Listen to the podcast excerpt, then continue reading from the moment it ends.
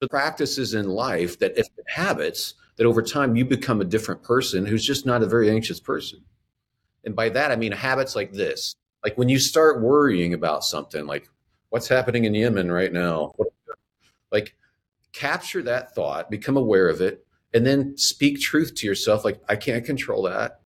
It doesn't help me to worry about it. I need to focus on who's in front of me. Look how beautiful the world is. This is not naivete, by the way. This is actual normal human life just observe what's around me and be thankful for it. Because that gratitude will chase away your anxiety. Hello, and welcome to the Minimalist Moms podcast. How can we possibly be hopeful, optimistic even, in times like these? How in the world can we hear and see all the pain that's going on around us and be joyful?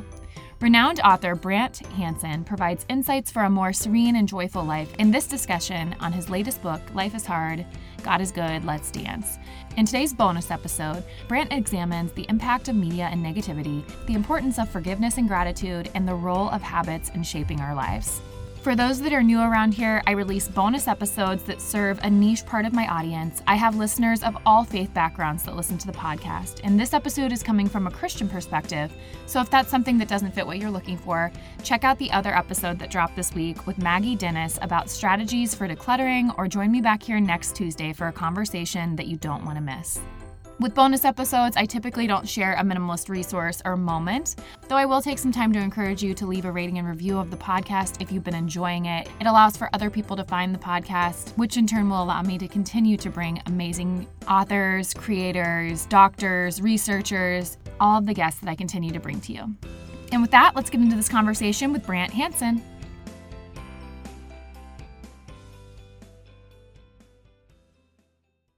Brant, thank you so much for joining me today on the Minimalist Moms podcast. Thank you. I'm honored. I'm happy to have you here. And also, your name is very unique. I love your name. I have a cousin named Grant. So, Brant, it's just a unique name I haven't heard. That's cool. I just did an interview, and the lady was gushing about what a big fan she was, and she called me Brad the whole time. And oh no! I thought it was hilarious. So like, that's great. I love it. That's funny. No offense to all the Brads listening, but I do like your name. That's not why I have you here today, though. I have you here today because you have written a new book, and we're going to talk about it today. I'm going to let you introduce yourself, and then we'll get into the content. Sure. My name is Brant. Hello. I'm married. I've been married 33 years now. My son's 30. My daughter's 27. I was going to say we homeschooled them, but that's not quite accurate. We live in South Florida, and I do radio and I write some books and stuff. And today we are going to be talking about your new book. Why don't I have you introduce the book? It's called Life is Hard, God is Good, Let's Dance. That's the name of the book. Again, you are coming from a Christian perspective in this book, but I think what I like about it is that it's so applicable to really any of my listeners. So we're going to dive into a conversation today about reminding ourselves of true things, the beauty in life, not always allowing pessimism and the negativity that I feel like the media just rides that wave. It can be really distracting from the good things in life. So we're going to talk a lot about that today. Yeah, that's really important because it is applicable to everybody. And you're right about the media. Like they have learned, and we know this, like they know that fear and anger sells, like it gets clicks. And we know it travels better on. They did a study. It was some University of British Columbia study. It doesn't really matter, but they studied anger and fear on Twitter back when it was Twitter and how much quicker it traveled than saying something positive. Like if you say anything that's actually positive, it's somebody be like, "Oh, that's sweet," but they're not going to repost it. Like only stuff that's like, "No, did you hear about this? This is terrible." Bam. So we're up against that. If you want to have any peace in life whatsoever, you can't do it if you're going to be constantly. That's where you live. You're not going to be at peace. It's not possible. Well, and I think this is so important for moms and dads too. But I think if there's moms listening that are the ones in the household day in and day out with their kiddos, they're stay at home moms, and the first thing we're doing every morning is reaching towards our device that immediately raises our cortisol, I mean, it does carry throughout our day and into our parenting. It absolutely does. And that's not who you want to be. That's one of the things we talk about in the book is like a lot of it's our habits. What you pay attention to is determining who you're becoming. That's a fact. And you have to think now Think about older people too. Like there's people that you'll meet, they're maybe 80 years old, some lady, and she's able to listen. She hears you, she puts you at ease. She says, honey, it's going to be okay. There's that person. And then there's the same age person that's at the grocery store hitting you with a grocery cart and they're angry about everything. It's like you become one or the other. Your trajectory, though, you set with your daily habits, but you're determining right now who you're going to be when you're older. And you're going to be one of those things. And it's based on what you're paying attention to now. Absolutely. So your kids are a little bit older, and I'm curious what this looked like with your parenting and how you chose to, or maybe you didn't choose to. How did you choose to stay positive when you were in the midst of raising young kids into their teenage years? Because again, we talked about that correlation of the anger that carries and weaves its way through the day. So how did you navigate that?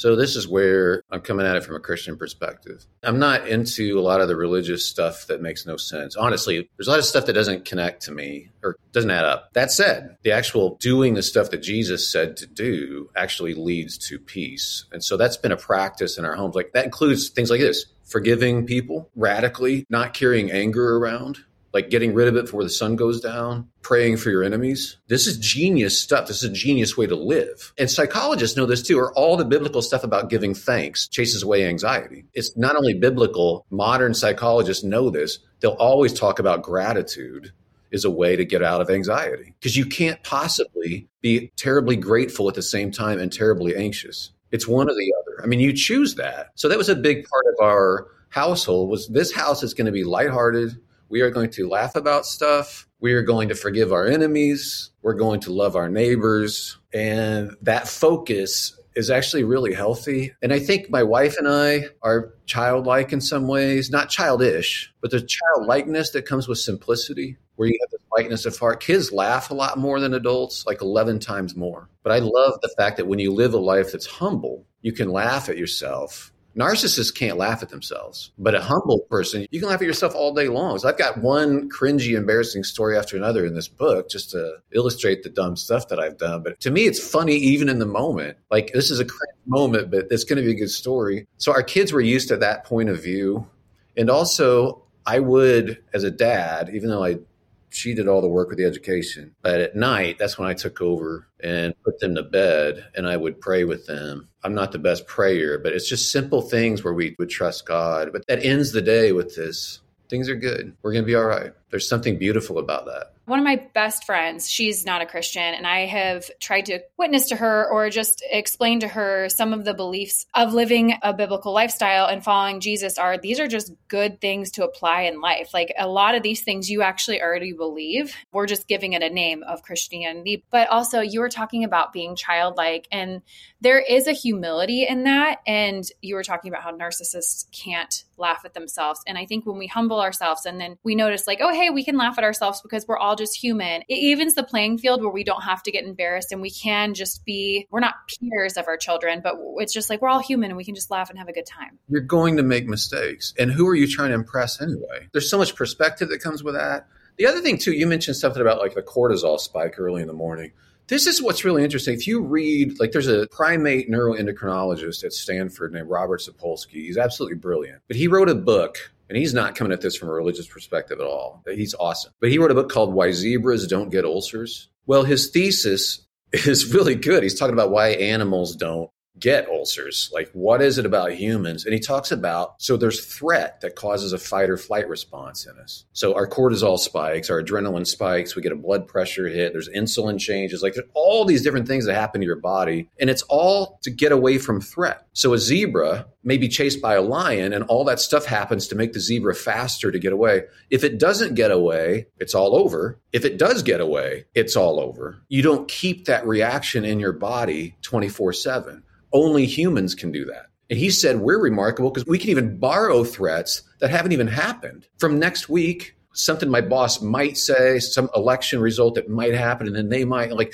we're, all this stuff's in your body. He's like, You know what? It'll kill you. Worry will kill you. So you're better off. His conclusion, coming at it from an atheist standpoint, his conclusion was, You know what? We're better off just not worrying about tomorrow because what good does that do to worry about tomorrow? It doesn't add a day to your life. It'll kill you. It makes you look older, by the way. It makes you gain weight, worry, anxiety. I do find that interesting whether somebody's religious or not. Jesus is saying, be like the animals. They don't need to worry. You're going to be fine.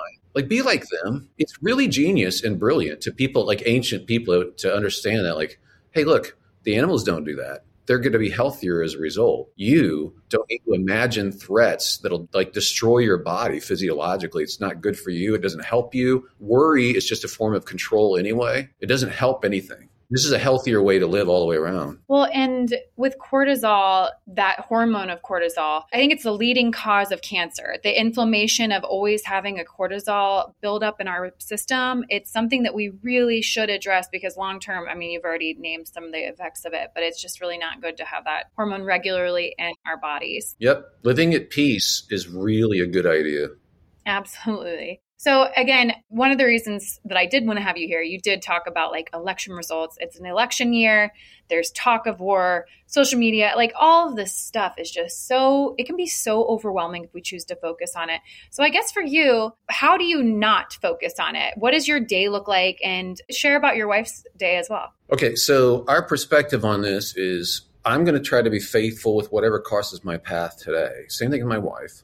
I don't have a big plan. And I tried to make the book funny, but like that's going to be the eye of the beholder. But I tell a lot of stories about my career and things that have happened. I didn't have a big plan for my career. I still don't. And it's kind of like I'm just ambling through like Forrest Gump, just kind of bouncing from one thing to the next, but it's really fun. I didn't plan it. I just do the thing today. And then I see long term what happens. I mean, that's coming out of my faith too, where I'm just like, I don't have to worry about tomorrow. I can't control it. My wife has the same perspective. So I think a lot of people are very stressed out because they have this big plan and they got to make it happen. Meantime, life is happening right in front of you. That child, that person, that simple thing that we could do together, that little song we could sing or that walk we could take. Like, you want to miss out on that? I don't. I'm just going to do today's thing. And the interesting thing has, has been my lack of plan has been successful. It's kind of weird. but we've been fine the whole way. So that's been our approach. It's very childlike and it's not very trendy, but I tell you what, it's a lot more fun. with kids, it is easier said than done because we're looking to their future and I'm at peace with death, so I'm ready to go when it ever is my time. But you want this future for your children. It's just easier said than done. And I think that for me, when I start to get overwhelmed by the news or the way that the world is going, I just think of what is in my control. And what is in my control is the way that I behave with my children in my household to give them the best situation that they possibly can have here because I can't control the outside world. So that does give me a little bit of peace to say, well, all I can control is this. And I can't control tomorrow, but this is what I can do my best at. Right. Okay. So the stuff on the news, how much of that do you control? If you're like, I have to know what's going on, I have to be informed, like, you actually you don't. You actually don't. And if something big's going on you'll hear about it. So it's weird that we opt into that. We think this is what it means to be important. Like i have to know this stuff. That's one thing. The other point i want to make easier said than done. It gets easier though because if you practice certain things in life just like any sports practice you shoot free throws in a dark gym 3000 free throws you do that so it becomes second nature in the moment. So when you're under pressure, it's just second nature. So there are practices in life that if habits that over time you become a different person who's just not a very anxious person. And by that I mean habits like this. When you start worrying about something, what's happening in Yemen right now, capture that thought, become aware of it, and then speak truth to yourself like I can't control that. It doesn't help me to worry about it. I need to focus on who's in front of me. Look how beautiful the world is this is not naivete, by the way. This is actual normal human life just observe what's around me and be thankful for it. Because that gratitude will chase away your anxiety. So you capture the thought. This is a biblical idea, but it's also mental health squared now. They know this. You speak to these emotions. You can speak truth to yourself. In this way, you're speaking to yourself. You're not being schizophrenic. What you're doing is you're talking and saying the truth. I don't need to be worried about that. Things are good. That hasn't happened yet. I'm just imagining it I don't know what this person's thinking. So you're speaking truth to yourself, just like just like in the Bible where David's like, "Why are you so downcast, my soul?" He's like talking to himself. So that's just being mentally healthy, recognizing my emotions may lead me this direction, but they're not true and I need to consciously bring that to mind. Yeah, talking yourself through it. So you mentioned Yemen, and you made me think about the stuff going on over in Israel and Gaza, all of that mess right now. And we can see that, or we can see Syria, or we can see poverty all around the world, homeless. Like we can just take on all this stuff. And then for people that are incredibly empathic, they take that on themselves and then they have this depression because of it. But I truly think we are the first generation that has the access to all the horrible things. It's not that horrible things haven't been happening, it's just that we didn't bear the burden and the load of knowing all of them. And personally, for me, to me, I'm like, well, only God was supposed to ever know that that was going on. But I think that that's also something that we have to remind ourselves of. Like, we're bearing the weight of all of this heaviness, and it's too much for one person. It's way too much. We're not made for that. You have your life. No one in the world has the same context that you have with those kids, this house, those neighbors, that boss, this sister, that no one else in the world but you. And so if your thing is, I'm really mad about this other thing, like, but we're losing you and we need you. We need you at your best. You're a beautiful thing, like that needs to happen. You're being overwhelmed. We're losing you. So that's a very good point. I think it drives a lot of anxiety is that need to bear the weight of the world. One thing I do talk about in the book, which I hope is good, I work with this hospital network that's across Africa. It's also in the Philippines. It's neurosurgical and orthopedic surgical hospitals. Now, these are Christian hospitals. The reason I associate myself with this is because this looks like Jesus to me, unlike a lot of Jesus business. So, what they do is they heal kids, top notch surgeries for free. These are kids with correctable disabilities. We do about 20,000 plus surgeries a year. So, these are kids that can get up and walk. They're 15 years old, haven't been able to walk before. They're 12, they've been made fun of and rejected, you know, their whole lives. It's a little girl that has some sort of disfigurement. And we're able to say, no, no, no, sweetie, you're beautiful. God loves you and we're going to heal you. And we're able to tell the moms they're blamed if their child has a disability. There's guilt trips for moms in the US, but in traditional cultures, it's intense. We're able to say, it's not your fault. You didn't do anything wrong. Your child's precious. But I mention these stories because those aren't on the news. So if you're empathetic and you feel things deeply, like well, feel that deeply. Like there are people actually doing things that are beautiful. And in Christian terms, it's called God's kingdom breaking through. Like it's beautiful there's great stuff happening, but we're not going to report on that because that doesn't make you mad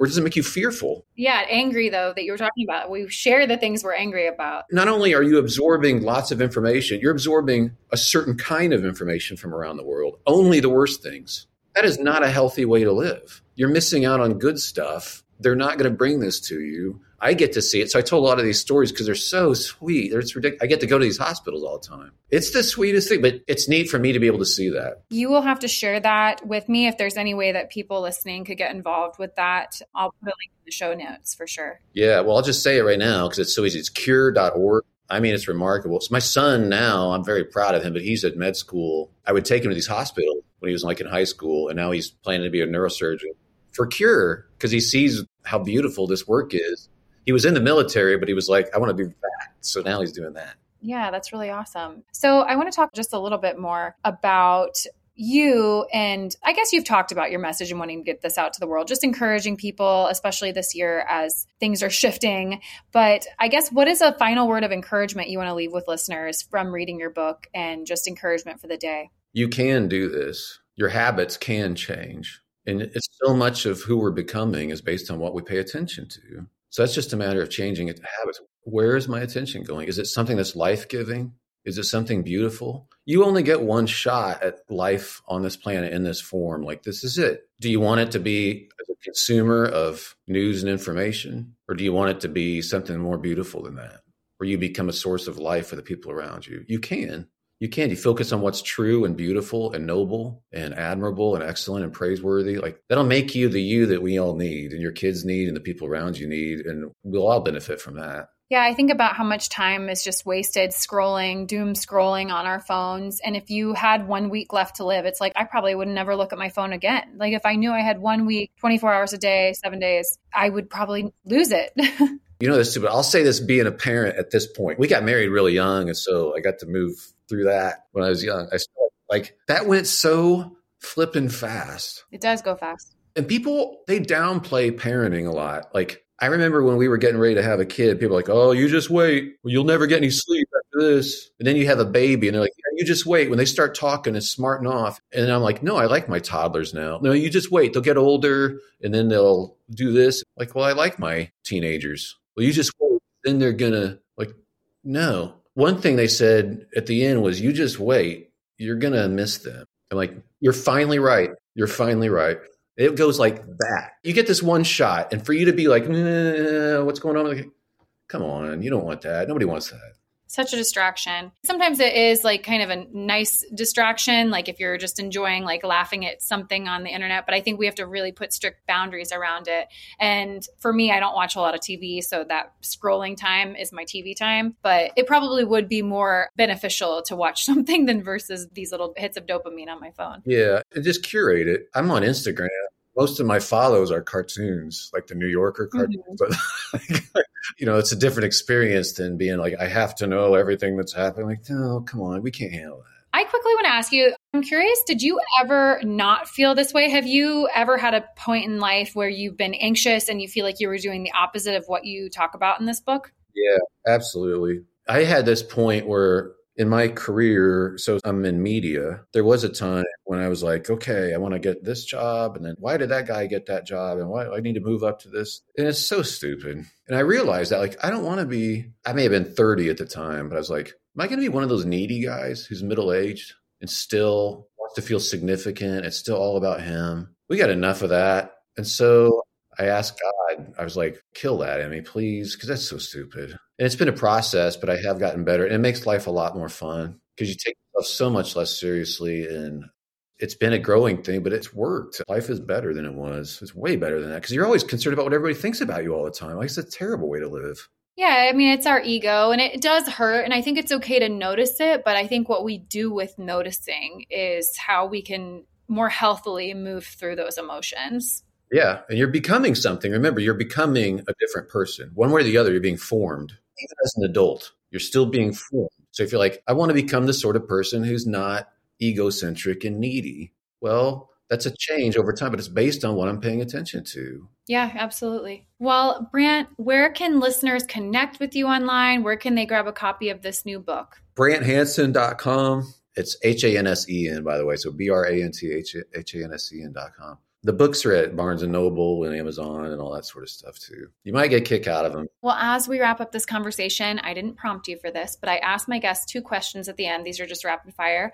The first one is What's been a beneficial resource in your life that you want to share with the listeners? Well, I just read a book called The Weirdest People in the World. It's an anthropology book. Oh. Why Westerners are so different from everybody else. It's fascinating, brilliant. Okay. I've been going through that Cool. Yeah, I'm going to check that out. I'm very interested in that type of why we do the things that we do. So, yeah.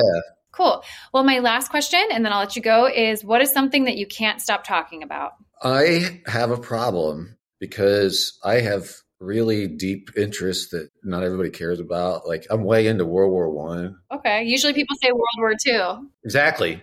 So I can go on and on about that. It usually clears the room after a while. Everybody finds a way to find something else to do after I start talking about it. Also, Lord of the Rings.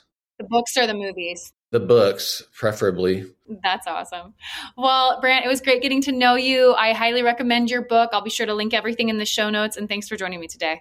Thanks for what you do. Appreciate it. What did you think of the episode? I hope you enjoyed the conversation. To learn more about today's guest, including links, resources related to everything discussed today, visit the episode page at minimalistmomspodcast.com, where you can find the entire podcast archive, as well as my book, Minimalist Moms Living and Parenting with Simplicity, or other ways to connect or work with me online.